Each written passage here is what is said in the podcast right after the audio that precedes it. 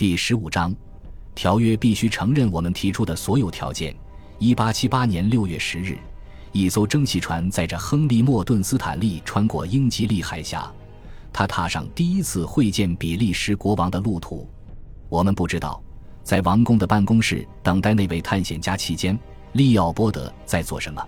毕竟一连数月的耐心等待就要开花结果了。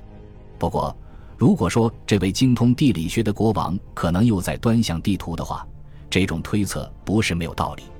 这时候端详地图，他可以清楚地认识到当时的形势。只有在非洲，利奥波德才有希望实现占领一块殖民地，尤其是比比利时大很多的一块殖民地的梦想。美洲已经没有未被占领的地区了。马克西米利安和卡洛塔在墨西哥的悲剧提醒人们，执意去控制那个独立国家将是什么下场。亚洲也没有空白区域了，俄罗斯帝国已将领土一路延伸到了太平洋，法国占据了印度支那，荷兰占据了东印度群岛，南亚其他大部分地区，从亚丁到新加坡都是英帝国控制的区域。现在只剩下了非洲，之前。斯坦利循着刚果河深入内陆大约一千五百英里。虽然如此，很明显，他没有看到整个刚果河，因为他第一次见到刚果河时是在距离下游很远的上游。他看到的河面已经将近一英里宽。对这条河的全面考察在多年之后才完成，但是如饥似渴地翻阅了大量报纸文章之后，利奥波德大致了解了这位探险家有了哪些发现。后来。这些数字被人们所知晓。刚果河上游流域面积为一百三十万平方英里，超过印度国土的面积。水力发电潜力大约是全世界的六分之一。对于一位十九世纪的帝国缔造者来说，最重要的是，这条大河和它的扇形支流网络构成了大约七千英里长的航运网络。世界范围内能与之比肩的内陆运输网络极其少见。如果将蒸汽船拆解后，通过陆路运输绕过那些湍急的激流，进入这一水运网，就很容易从码头附近生长迅速的雨林中找到烧锅炉所需的木材。大多数适航河段都经过植物生长迅速的雨林区，雨林区的面积占了整个流域的一半。当时，关于那些生活在刚果流域的人，欧洲人仍然知之甚少。在与他们作战的间隙。斯坦利也曾经想要了解他们，主要是为了从他们那里获得给养，用小装饰品、布匹与他们换取食物。虽然如此，关于这个地区的居民，他获得了两个重大发现。第一个发现是在军事方面，他们不构成威胁。在三十多次交火中，他们的梭镖、弓箭、破旧的滑膛枪根本无法对抗后膛装弹的新式施耐德来福枪。第二个发现是。沿着刚果河这个至关重要的运输动脉，没有一个力量非常强大的国家需要被征服。进一步考察这条大河的几条支流之后，他们发现了几个领土面积很大的王国。但是，一连几个世纪从非洲东西海岸两个方向进行的奴隶劫掠，让这些国家元气大伤。刚果河流域的大多数民族人口很少。后来一轮的考察很快发现。这里生活的二百多个民族讲着四百多种语言或方言，潜在的反抗力量如此零碎，征服相对来说很容易。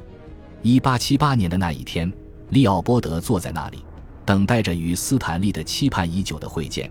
那时，利奥波德已经四十三岁，他早已不是年轻时那个拘谨局促的年轻人，他早已学会了怎样圆滑得体地扮演国王的角色。虽然三十七岁的斯坦利比这位国王低一头，对自己蹩脚的法语没有信心，但是他也已经声名鹊起。虽然不争气的他从海军当逃兵也仅仅是十三年前的事情，不过现在他已是一位畅销书作家，人们眼中最伟大的在世的探险家。他严肃的、留着卷须的面孔出现在各地的杂志上，他戴着一顶他发明的斯坦利帽。这个帽子很高，顶部周围有一排通风孔，眼部上方有帽檐，帽子后面有一块布垂下来，可以为耳朵和脖子遮阳。在我们看来，这帽子就像是法国的外籍军团所戴的帽子与旅店或剧院看门人所戴帽子的结合。这在某种程度上集中诠释了斯坦利的个性。一方面，他是一个具有超强体力和磐石般信心的优秀人物；另一方面，他是一个出身劳动阶层的内心敏感的私生子，迫切的想要获得权力阶层的赏识。第一次会面过程中，利奥波德一口流利的英语让斯坦利马上放松下来。那年六月，在王宫里第一次见到对方的两个人，各自代表了一个后来很常见的阶层。带领地面部队夺取非洲大片土地的指挥官，带领士兵进入未开发的荒野，命令部下动用来腹枪和机枪，手持测绘设备，勇敢面对疟疾、痢疾和伤寒的白人，往往像斯坦利那样，出身底层或中低层家庭。对于他们来说，非洲是一个帮助他们向财富和社会上层移动的机会，但是。那些从瓜分非洲中获得最多财富的人，比如利奥波德，往往是那些出身富裕的人。虽然利奥波德在游艇上和王宫里过着极为奢侈的生活，但是在这两个人中间，他相对来说城府更深。他早已摸清了斯坦利的想法，吃苦耐劳的巨大能力，对没完没了的赞誉之词的渴望，知道他急需赞助人。当时，斯坦利仍在因为英国对刚果没有兴趣而难过不已。遇到一个仰慕他的成就，想让他继续从事老本行的君主，他自然喜出望外。那次会面之后，在1878年剩下的时间里，斯坦利在欧洲各地宣传推广《穿越黑暗大陆》一书。他与巴黎新建立的斯坦利书友会成员见面，接受各地授予的荣誉。利奥波德不时向他传递消息，派使者与他联系，为的是始终牢牢地控制他。在当年年底之前，两个人达成协议，斯坦利再次前往刚果。这一次，他为这位国王效力。协议有效期为五年。如果人在欧洲，斯坦利每年的报酬为两万五千法郎；如果人在非洲，他每年的报酬为五万法郎。当然。利奥波德还负责出资组建考察过程中负责保护他的远征队。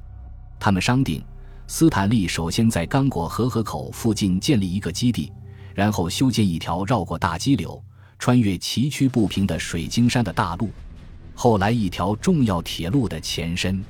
脚夫可以利用这条路来搬运好几艘拆解的蒸汽船。随后，斯坦利将这些船重新组装起来，向刚果河的上游航行。在长度超过一千英里的刚果河主要适航河段上建立一系列贸易站。事后，他可以写一本有关这段经历的书。但是，根据协议，利奥波德有权修改这本书。在利奥波德希望在刚果找到的所有值钱的东西里，他最向往的东西是象牙。欧洲和美洲商人已经开始在桑吉巴尔市场上疯狂地收购非洲象牙，因为容易雕刻成型。象牙成为当今的塑料在19世纪的稀缺和昂贵的版本，同时还因为它是外国货而更受追捧，而这种追捧随着人们对非洲探险家日益崇拜而与日俱增。象牙可以做成刀柄、台球、梳子、扇子、餐巾环、钢琴和风琴的琴键、棋子、十字架、鼻烟盒、胸针、小雕像。与象牙最初的用途略有关联的是。将其加工成假牙。虽然象牙要从非洲内陆的大象猎场长途贩运，但是这个链条上的所有经销商都有利可图，因为像毒品和贵金属一样，它价值高，占用空间小。一头普通的非洲象象牙重达数百磅，可以制作数百个琴键或几千个假牙。相较于印度象牙，象牙贩子更青睐非洲象牙。非洲赤道地区的象牙是最大的。斯坦利发现非洲的象牙非常之多，有的人家竟用象牙做门柱。眼下，对于利奥波德来说，这些财富至少是数年之后的事情，因为斯坦利首先要把路修好。他提交给那位国王的预算事无巨细地列出了所有需要的东西：小船、建造木质房屋需要的所有材料、绳子、工具、非洲脚夫。欧洲监工，这些欧洲监工中有两个英国小伙子，这符合斯坦利选用没有经验的下属的一贯传统。从来没有跨出过英国国门。雇佣生手，他可以日后抱怨他们的笨拙。每次探险，我都没有一个朋友，没有一个人能真正称得上是我的同伴。除了利文斯通，一个久经沙场的人，怎样能指望一个见过最可怕的事情就是流鼻血的人理解他呢？精明的斯坦利要求利奥波德预支款项，因为虽然双方签订了大量协议，但他一直搞不清他的雇主到底是谁，是那位国王自己，还是那位国王建立的当前正在走下坡路的国际非洲协会，还是刚建立不久的那个叫做上刚果研究委员会的神神秘秘的组织。表面上，这个委员会的股东是几个荷兰商人和英国商人，一个比利时银行家。但是，那个比利时银行家实际上是利奥波德的代理人，掌握着相当大比例的股份。国王忠实的追随者马克西米利安·施特劳赫上校是委员会的会长。感谢您的收听，喜欢别忘了订阅加关注，主页有更多精彩内容。